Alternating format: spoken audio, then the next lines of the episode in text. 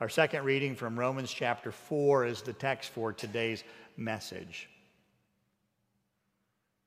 For the promise to Abraham and his offspring that he would be the heir of the world did not come through the law, but through the righteousness of faith.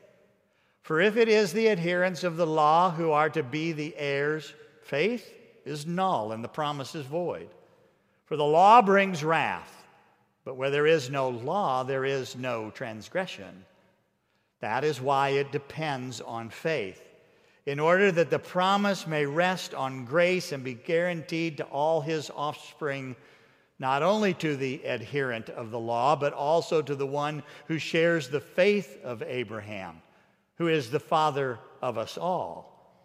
As it is written, I have made you the father of many nations, in the presence of the God in whom he believed, who gives life to the dead and calls into existence the things that do not exist in hope, Abraham believed against hope that he should become the father of many nations, as he had been told, So shall your offspring be.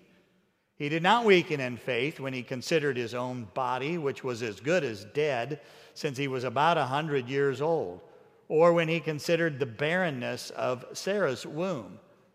No unbelief made him waver concerning the promise of God but he grew strong in his faith as he gave glory to God, fully convinced that God was able to do what he had promised. That is why his faith was counted to him as righteousness. But the words, it was counted to him, were not written for his sake only, but for ours also. It will be counted to us who believe in him who raised from the dead Jesus our Lord, who was delivered up for our trespasses and raised up for our justification. This is the word of the Lord. Thanks be to God. Grace and peace to you from God our Father and our Lord Jesus Christ. Amen. The text for today's message is the epistle lesson from Romans chapter 4 that Pastor Arp read for us just a few moments ago. Well, as we enter into this season after Pentecost. Made right is our sermon theme. And today we are taking a look at the right promise from God. Believe it or not, this makes a very large difference in our day to day lives. But we will get to that. Now, today's text comes from that fourth chapter of Romans, and here we see that the church in Rome, both a mix of Jew and Gentiles, is struggling to properly understand this big theological term that Paul uses at the end of the text, namely justification. You see, justification is simply a legal term that says you have been tried in the court and you have been found not guilty. But is justification only for the Jews? Or is it for the Gentiles as well? And here Paul's message is very clear. Righteousness comes by faith, and thus righteousness is both for the Jew and the Gentile alike. And to drive this home, he uses the example of Abraham to make his point. Now, at this moment, it seems like Paul's letter is probably more focused to the Jews, but frankly, we Gentiles need to hear it, for it makes all the difference. So, firstly, who is Abraham? Well, there isn't time this morning to recall a detailed history of Abraham, but he is initially introduced to us in Scripture as Abram a man who lived post flood in the land of Haran. And it is here that the Lord comes to him and tells him to pack up and go to a land that I will show you.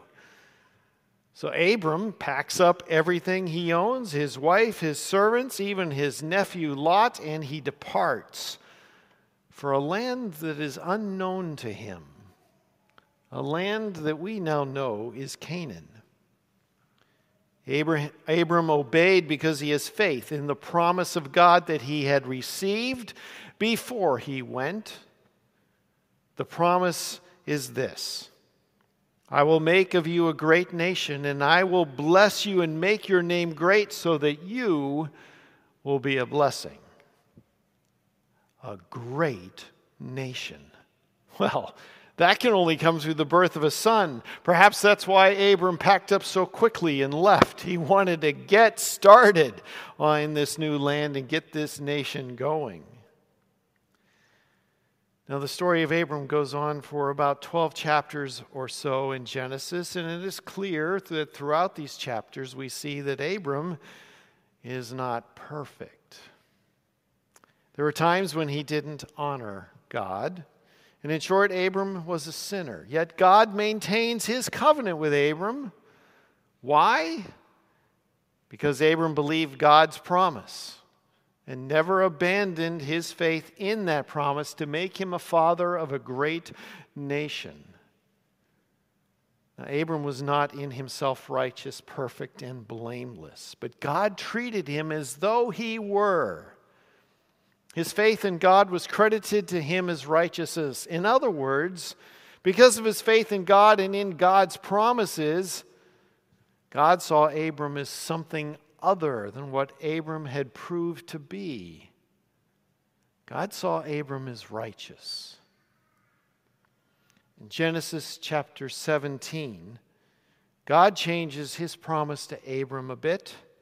And to signify the magnitude of this change, God changes Abram's name to Abraham.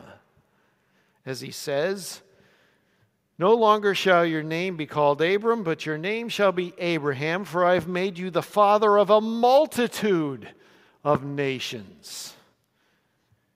Abram means exalted father. Abraham means the father of many nations. And that includes you. Now, if you'd like to brush up on Abram turned Abraham, you can read Genesis chapter 12 through 23. But the key point here is this the promise to Abraham is that he would be the father of many nations. And as Paul writes in our text, the heir of the world. That heir of the world comes through faith not the law.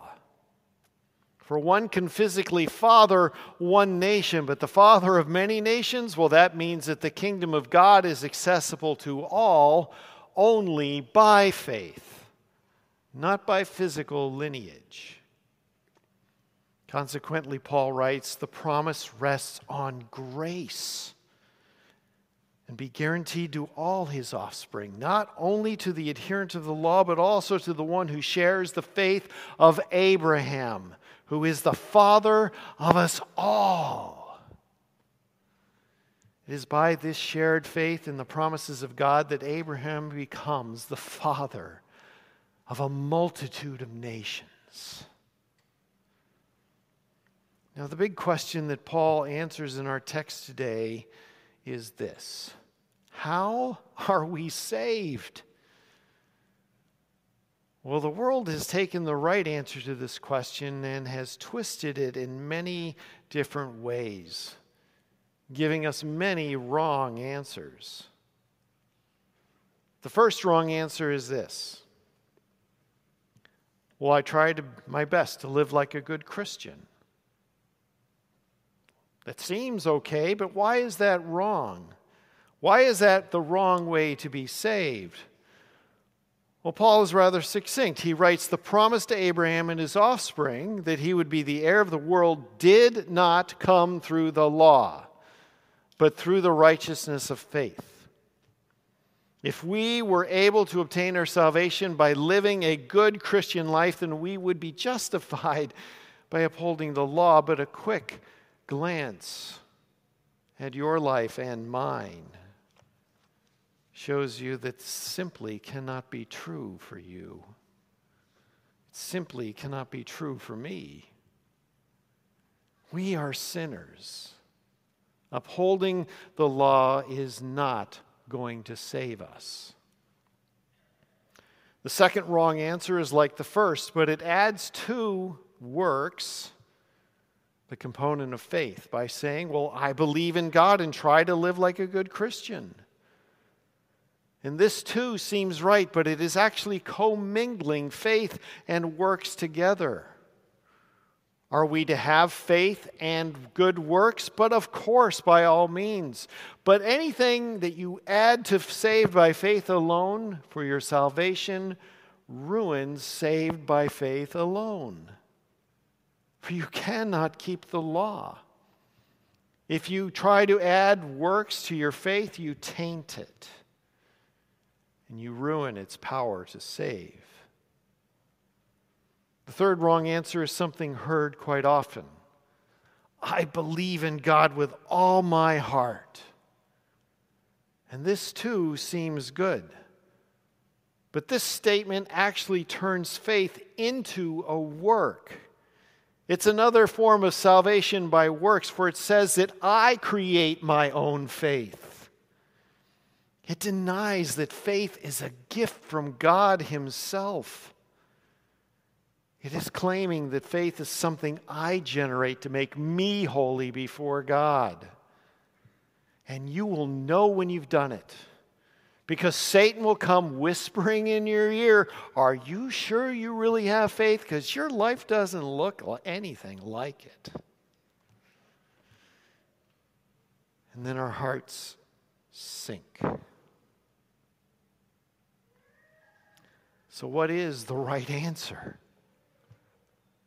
Well, you are saved by grace through faith. And this is not your own doing. It's a gift of God, not a result of works, lest anyone may boast. Faith is a gift. It isn't something you generate. And when you realize that faith is a gift given to you by God Himself, a huge burden is lifted from your shoulders because you're not responsible for generating your own faith in Christ. And that leaves you with just one thing left to do and that is to give thanks to God for the faith He has given you, for faith is a gift from God. And what does God do with the faith that He gives you? Well, as long as you don't reject it, we see the theme of our sermon made right. By faith, we are made right because of Jesus' work on the cross and his resurrection from the grave. By faith, we are seen by the Father as perfect children and heirs of the world. So, what is saving faith? Like Abraham, it is believing God's promises. It isn't faith and obedience. It isn't faith in faith and obedience. It isn't faith in faith. To have faith, saving faith, is to believe and be fully convinced that God is able to do what He has promised. To have faith and to know that our reality is much greater than how we feel or how things actually appear. It isn't just focusing on the facts of God's Word, but to trust in the bare Word of God. And how do we know that we are acting in the faith given us concerning God's promises? Well, are you enjoying the freedom that has been given to you? Do you realize that you've been freed by Jesus from the death sentence for your sins? That is an amazing thing. Are you celebrating with joy the news of your salvation by faith alone? Faith that is a gift of God? Or are you wandering around saying, Woe is me? Are you following God, God's command to make disciples? Are you sacrificing for the kingdom with your brothers and sisters to go and make disciples? Do you actively seek daily renewal and forgive as you have been forgiven? In other words, do your actions bear witness to what you believe? Well, if you have been honest with yourself in response to these questions, then the right and proper response is to repent. For that brings God's promise of renewal. For if we confess our sins, He is faithful and just to forgive us our sins and to cleanse us from all unrighteousness. It's acting by faith. So take heart, even after all those questions. Abraham wasn't perfect. Yet God credited to him his faith as righteousness. Abraham was able to look at his mistakes and say, This has reminded me that my only hope is to trust in God's promise and to trust God to fulfill that promise. For God is able to do what he promised.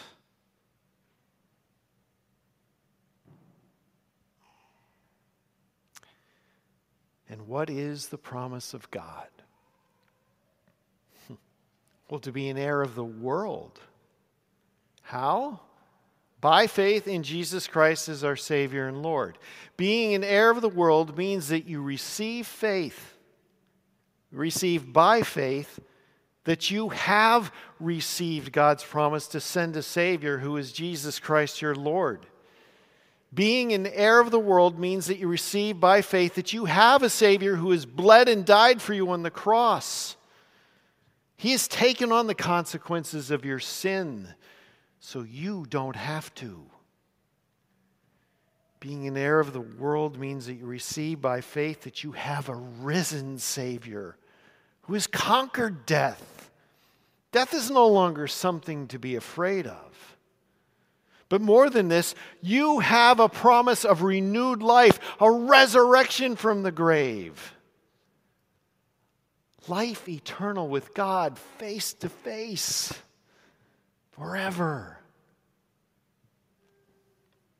where there will be no more tears, no more sorrow, no mourning, and no death.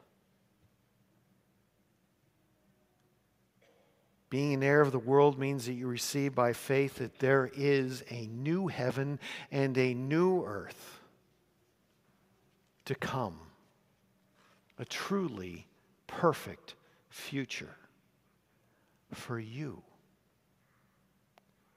That's what it means to be an heir of the world. It isn't just getting to heaven, it is eternal life after the resurrection. And all this depends on God's grace that we receive by faith, that guarantee that we are now offspring of Abraham. He is also your Father. Which means that we too are now heirs of the world. And even more than that, it means that in each and every facet of our lives, we have a deep and abiding security that is unparalleled and unequaled. It is a security that can never be ripped away from us. Because faith means that you simply have true hope, even when it seems all hope is gone. Faith is the ability to face anything and say, I still have God's promises, and that is enough. Faith is life everlasting. Even when all we see is death, it makes all the difference. I have a niece right now that is studying for the bar exam. And while she isn't worried, she is concerned. But whether you are worrying about an exam that determines your vocation, or you are beside the bedside of a loved one who may not make it, or you're so very tired as you enter the next chemo treatment or the next radiation treatment, or you're caring for someone who is going through these things. or maybe even facing being martyred for the faith, you can rest in the peace of God that you now have by faith. For by grace through faith in Jesus Christ, you have true peace with God. Can you even imagine true peace?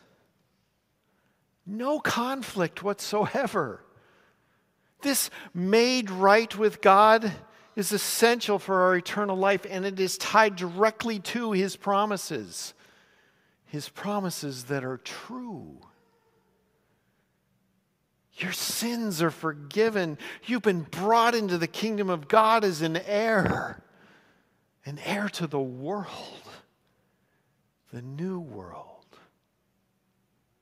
And as such, you have a great new identity as a child of the Heavenly Father that comes with it the complete assurance that God can and will make His promise come true. That promise of eternal life. wow. Peace. Thanks be to God.